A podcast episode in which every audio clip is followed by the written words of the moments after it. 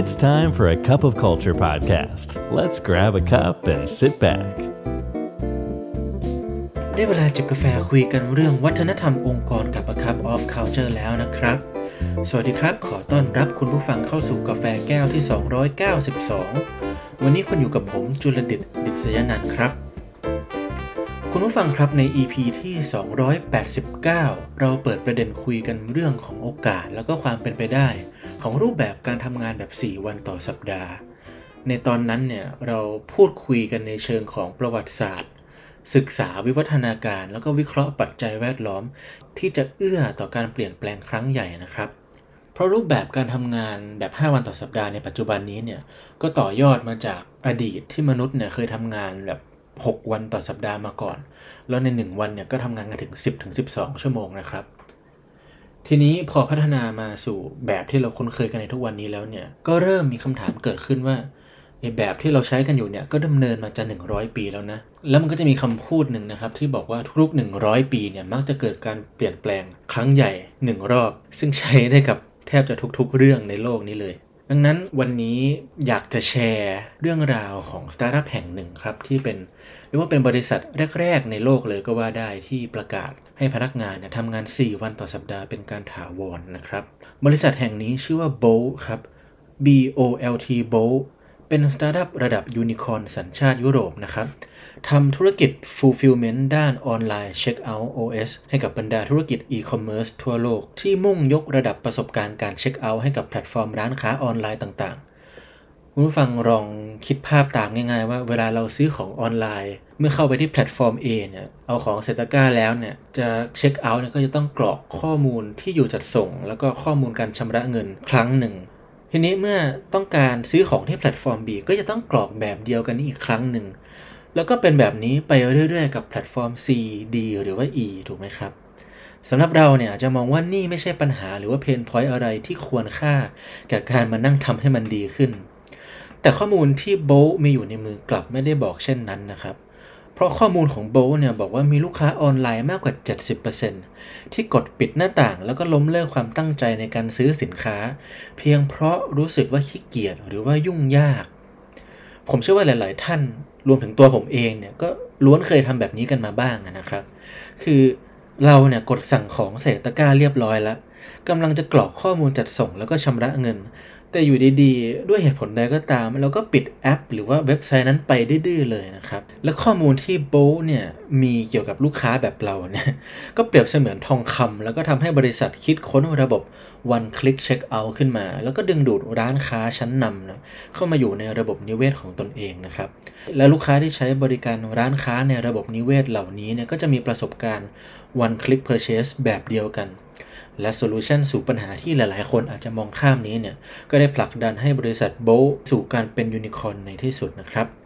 แต่สิ่งที่ทำให้โบเนี่ยเป็นที่รู้จักในวงกว้างมาก ๆ นอกเหนือจาก Tech Solution ของเขาเนี่ย ก็คือวัฒนธรรมองค์กรอันโดดเด่นที่เขาเรียกว่า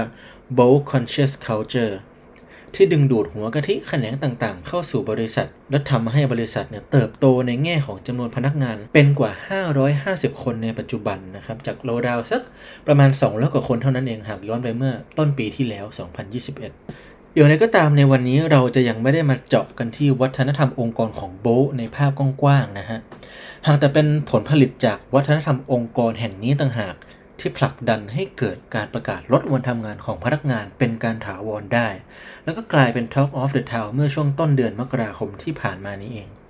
โดยสิ่งที่บริษัททำเนี่ยอาจเป็นจุดเริ่มต้นที่ทำให้เกิดกระแสปฏิรูปรูปแบบการทำงาน อย่างที่เฮนรี่ฟอร์ดเคยทำได้เมื่อเกือบศตวรรษที่แล้วก็เป็นได้นะครับ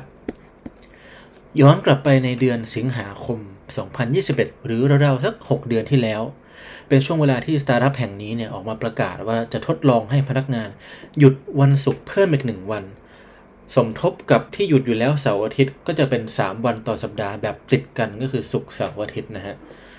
เขาทดลองโมเดลนี้เนี่ยเป็นเวลา 3 เดือน ซึ่งผลตอบรับเนี่ยออกมาดีมาก ๆ นะครับ เพราะ 94%ของพนักงานทั่วไปเนี่ยเห็นด้วยที่บริษัทจะผลักดันให้นโยบายนี้เนี่ยอยู่ไปแบบถาวร และ 91%ของพนักงานในระดับผู้จัดการขึ้นไปเนี่ย ก็เห็นด้วยแล้วก็ยินดีที่จะลดวันทำงานเหลือ 4 วันเช่นเดียวกัน แม้ว่าถ้าพูดกันตรงๆนะครับตำแหน่งระดับนี้เนี่ยก็จะมีความท้าทาย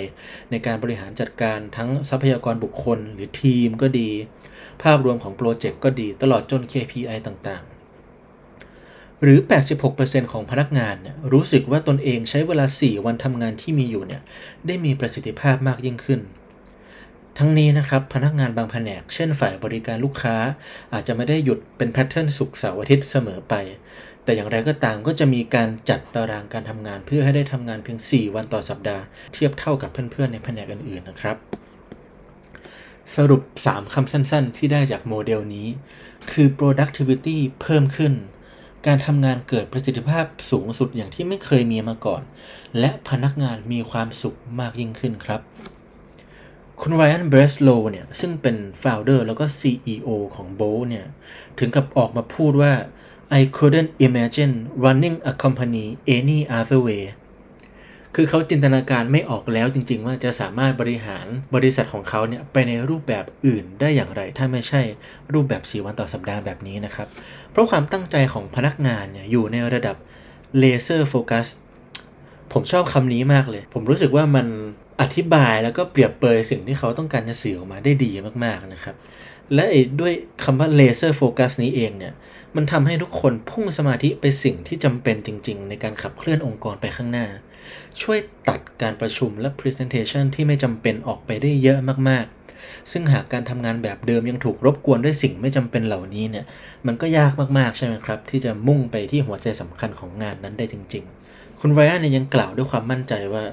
ทุกๆ บริษัทเนี่ยจะต้องเจริญรอยตามโมเดลนี้อย่างแน่นอน คือเขายกเลข 4 แล้วก็เลข1เป็น Magic Number นะครับ คือเอาการทำงาน 4 วันใน 1 สัปดาห์เนี่ยไปเปรียบเปรยกับเหตุการณ์ในตำนานที่เกิดขึ้นเมื่อปี 1954 ที่โรเจอร์แบนนิสเตอร์เนี่ยทำสถิตินะฮะ เป็นมนุษย์คนแรกที่วิ่งระยะทาง 1 ไมล์ได้ภายใน 4 นาที คุณผู้ฟังอาจจะฟังแล้วสงสัยว่า เอ๊ะการวิ่งพิชิต1ไมล์ภายใน 4 นาทีมันมันมันพิเศษตรงไหนเหรอใช่ไหมครับ แต่หากเราย้อนกลับไปเมื่อ 67 ปีก่อนเนี่ยที่วิทยาศาสตร์การกีฬา ยังไม่ได้ถูกพัฒนามาจนอย่างทุกวันนี้ ถ้ามีใครบอกว่ามนุษย์สามารถวิ่งพิชิตระยะทางหนึ่งไมล์ได้ภายในเวลาเพียง 4 นาทีเนี่ยใครๆก็คงจะต้องตอบกลับมาว่าคนพูดเนี่ยจะต้องบ้าไปแล้วแน่ๆนะครับ แต่หลังจากเหตุการณ์ของโรเจอร์เนี่ยก็มีนักวิ่งอีกนับร้อยคน เจริญรอยตามกันเป็นว่าเล่น จนกลายมาเป็นเรื่องปกติในปัจจุบัน ฉันได้ฉันนั้นตัดมาที่โลกการทำงานทุกวันนี้เนี่ยใครๆก็จะบอกว่าคุณบ้านะครับ หากต้องการจะเติบโตแบบก้าวกระโดดแบบ exponential เลย แต่ในขณะเดียวกัน ประกาศลดวันทำงานของพนักงานให้เหลือน้อยลง คือมันฟังดูเป็นการกระทำที่สวนทางกับผลลัพธ์ที่บริษัทอาจจะต้องการบรรลุ แต่คุณไรอันเนี่ยก็เชื่อแล้วก็ได้ลงมือทำไปแล้วนะครับ ก่อนหน้าโครงการ Pilot Test นี้จะถูกริเริ่มขึ้นมาเนี่ยโบสเนี่ยมีพนักงานประจำอยู่ราวๆสัก 280 คน แต่เมื่อโครงการได้เริ่มต้นขึ้นเพียงไม่กี่สัปดาห์ บริษัทจ้างพนักงานเพิ่มอีกกว่า 50%เป็น 550 คน โดยมีเหตุผลหลักเนี่ยก็คือเพื่อให้เกิดการหมุนเวียนกับระหว่างพนักงานในบางแผนกให้เป็นไปได้จริงนะครับ พูดแบบนี้เนี่ยหลาย ๆ ท่านอาจจะสงสัยว่า เอ๊ะ เหตุผลมันเบาไปไหมในการจ้างพนักงานเพิ่มกว่า 50%เพียงเพื่อให้พนักงานได้ทำงาน 4 วันต่อสัปดาห์ HR ของโบสเนี่ยก็ออกมาบอกนะครับว่าคือเดิมทีเนี่ยบริษัทก็มีแผนที่จะขยายทีม ตามฐานลูกค้าที่เพิ่มขึ้นอย่างต่อเนื่องอยู่แล้วดังนั้นการปฏิวัติการทำงานใหม่นี้เนี่ยเป็น เพียงแค่ตัวเร่งให้มันเกิดขึ้นเร็วขึ้นเท่านั้นเอง และคุณไรอันเบรสโลเนี่ยก็ขยายความเพิ่มเติมด้วยนะครับ ว่าการประกาศลดวันทำงาน เหลือเพียง 4 วันเนี่ยไม่ได้หมายความว่าคุณห้ามแตะคอมพิวเตอร์ หรือว่าห้ามทำงานในวันหยุดไอตัวเลข 4 วันนี้เนี่ยอย่างที่บอกนะครับ เป็นเพียงกรอบเวลาที่ให้พนักงานเนี่ยได้มาทำงานร่วมกัน แล้วก็เคารพวันหยุดของผู้อื่นในวันหยุดเท่านั้นเอง เขาเนะ่ยเชื่อว่าวัฒนธรรมองค์กรของโบเนี่ยหล่อหลอมให้พนักงานทุกคนคิดแล้วก็ลงมือทำเหมือนผู้ประกอบการทำให้เขาไม่ต้องไปพูดอะไรให้มากความนะครับ ทุกอย่างจะขึ้นอยู่กับวิจารณญาณของแต่ละคนว่าจะจัดการกับ 3 วันที่เหลือในสัปดาห์อย่างไร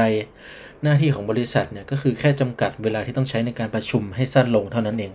แล้วคุณก็ไปคิดต่อยอดเอาเองว่า จะทำอะไรกับเวลาที่มีเหลืออยู่ คุณอยากจะทำงานก็ได้ คุณอยากจะพัฒนาตนเองก็ได้ หรืออยากจะใช้เวลากับครอบครัวก็ได้ทั้งนั้นนะครับ และนี่ก็คือเรื่องราวของบริษัทโบลกับการเป็นบริษัทแรก ๆ ในโลกที่ประกาศให้พนักงานทำงานแบบ 4 วันต่อสัปดาห์ครับ คุณผู้ฟังฟังดูแล้วคิดเห็นอย่างไรกันบ้างครับสำหรับผมเนี่ยก็มองว่าการทำงานรูปแบบใหม่ด้วยเวลาที่สั้นลงนี้เนี่ย ก็มีโอกาสที่จะเกิดขึ้นจริงนะครับแล้วอาจจะไม่จำเป็นต้องใช้เวลานับร้อยปี เหมือนอย่างช่วงเปลี่ยนผ่านในอดีตก็เป็นได้ด้วยวิวัฒนาการและเทคโนโลยีในปัจจุบันเนี่ยเป็นอัตราเร่งให้ทุกอย่างเนี่ยเปลี่ยนไปเร็วมากนะครับอย่างไรก็ตามก็มีปัจจัยสำคัญหลาย ๆ ข้อที่ต้องคำนึงสู่การปฏิรูปไปสู่รูปแบบการทำงานแบบใหม่นี้ได้ คืออย่างโมเดลของ b o l t เนี่ย ก็ไม่ใช่ one size fit all ที่ใครจะเอาไปใช้ก็ได้ผลทั้งนั้นจริงไหมครับ อย่างยกตัวอย่างของบริษัทใน case study ของเรานี้เนี่ย ก็คือมีรูปแบบเป็นสตาร์ทอัพหมายความว่าไซส์ขององค์กรเนี่ยเล็กแล้วก็ lean เอื้อต่อการคิดแล้วก็ลงมือทำได้ทันที เคลื่อนไหวได้ด้วยความรวดเร็วใช่ไหมครับ ประการต่อมาก็คือจิตวิญญาณขององค์กรสตาร์ทอัพเนี่ยมักจะไม่ให้ความสำคัญ หรือไม่นำระบบการ clock in clock out เนี่ยมาใช้ แต่โฟกัสไปที่ productivity ปลายทางเลย ว่าตราบใดก็ตามที่ที่คุณสามารถส่งมอบงาน ตามที่ได้รับมอบหมายให้เนี่ยคุณจะบริหารจัดการมันอย่างไรก็สุดแล้วแต่ ซึ่งนี่ก็เป็นต้นทุนที่แต่ละองค์กรมีมากน้อยต่างกันนะครับ แล้วประการสุดท้ายที่สำคัญที่สุดเลยเนี่ยก็คือสิ่งที่คุณไรอันเนี่ยเขาเมนชั่นเอาไว้ในตอนท้ายนี่แหละครับ ว่าเขาเชื่อว่าพนักงานทุกคนในบริษัทเนี่ยมีจิตวิญญาณของความเป็นผู้ประกอบการหรือ entrepreneurial mindset ซึ่งผมว่าอันนี้เป็นสิ่งสำคัญมากหากองค์กรใดก็ตามต้องการจะลดเวลาทำงานลง โดยมีค่าแรงเท่าเดิม แล้วไม่ได้ลดชั่วโมงการทำงานต่อวันลงด้วยเนี่ยหมายความว่าคุณต้องพร้อมจริงๆ ที่จะตัดสินทุกอย่างที่ปลายทางก็คือ productivity โดยไม่สนว่าพนักงานจะบริหารเวลาที่มีอยู่อย่างไร เพื่อให้เกิด productivity นั้นนะครับแต่การที่คุณจะเชื่อแบบนั้นได้เนี่ยคุณต้องมั่นใจมากพอว่าพนักงานทุกคน ในองค์กรของคุณเนี่ยมี accountability แล้วก็จิตวิญญาณของความเป็นผู้ประกอบการนี้เนี่ยมากพอนะครับ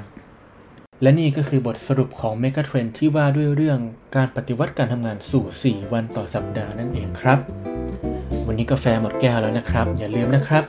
ไม่ว่าเราจะตั้งใจหรือไม่ก็ตามวัฒนธรรมองค์กรก็จะเกิดขึ้นอยู่ดี แล้วทำไมเราไม่มาร่วมออกแบบและสร้างวัฒนธรรมองค์กร ที่เราอยากจะให้เป็นกันล่ะครับ ขอบคุณครับ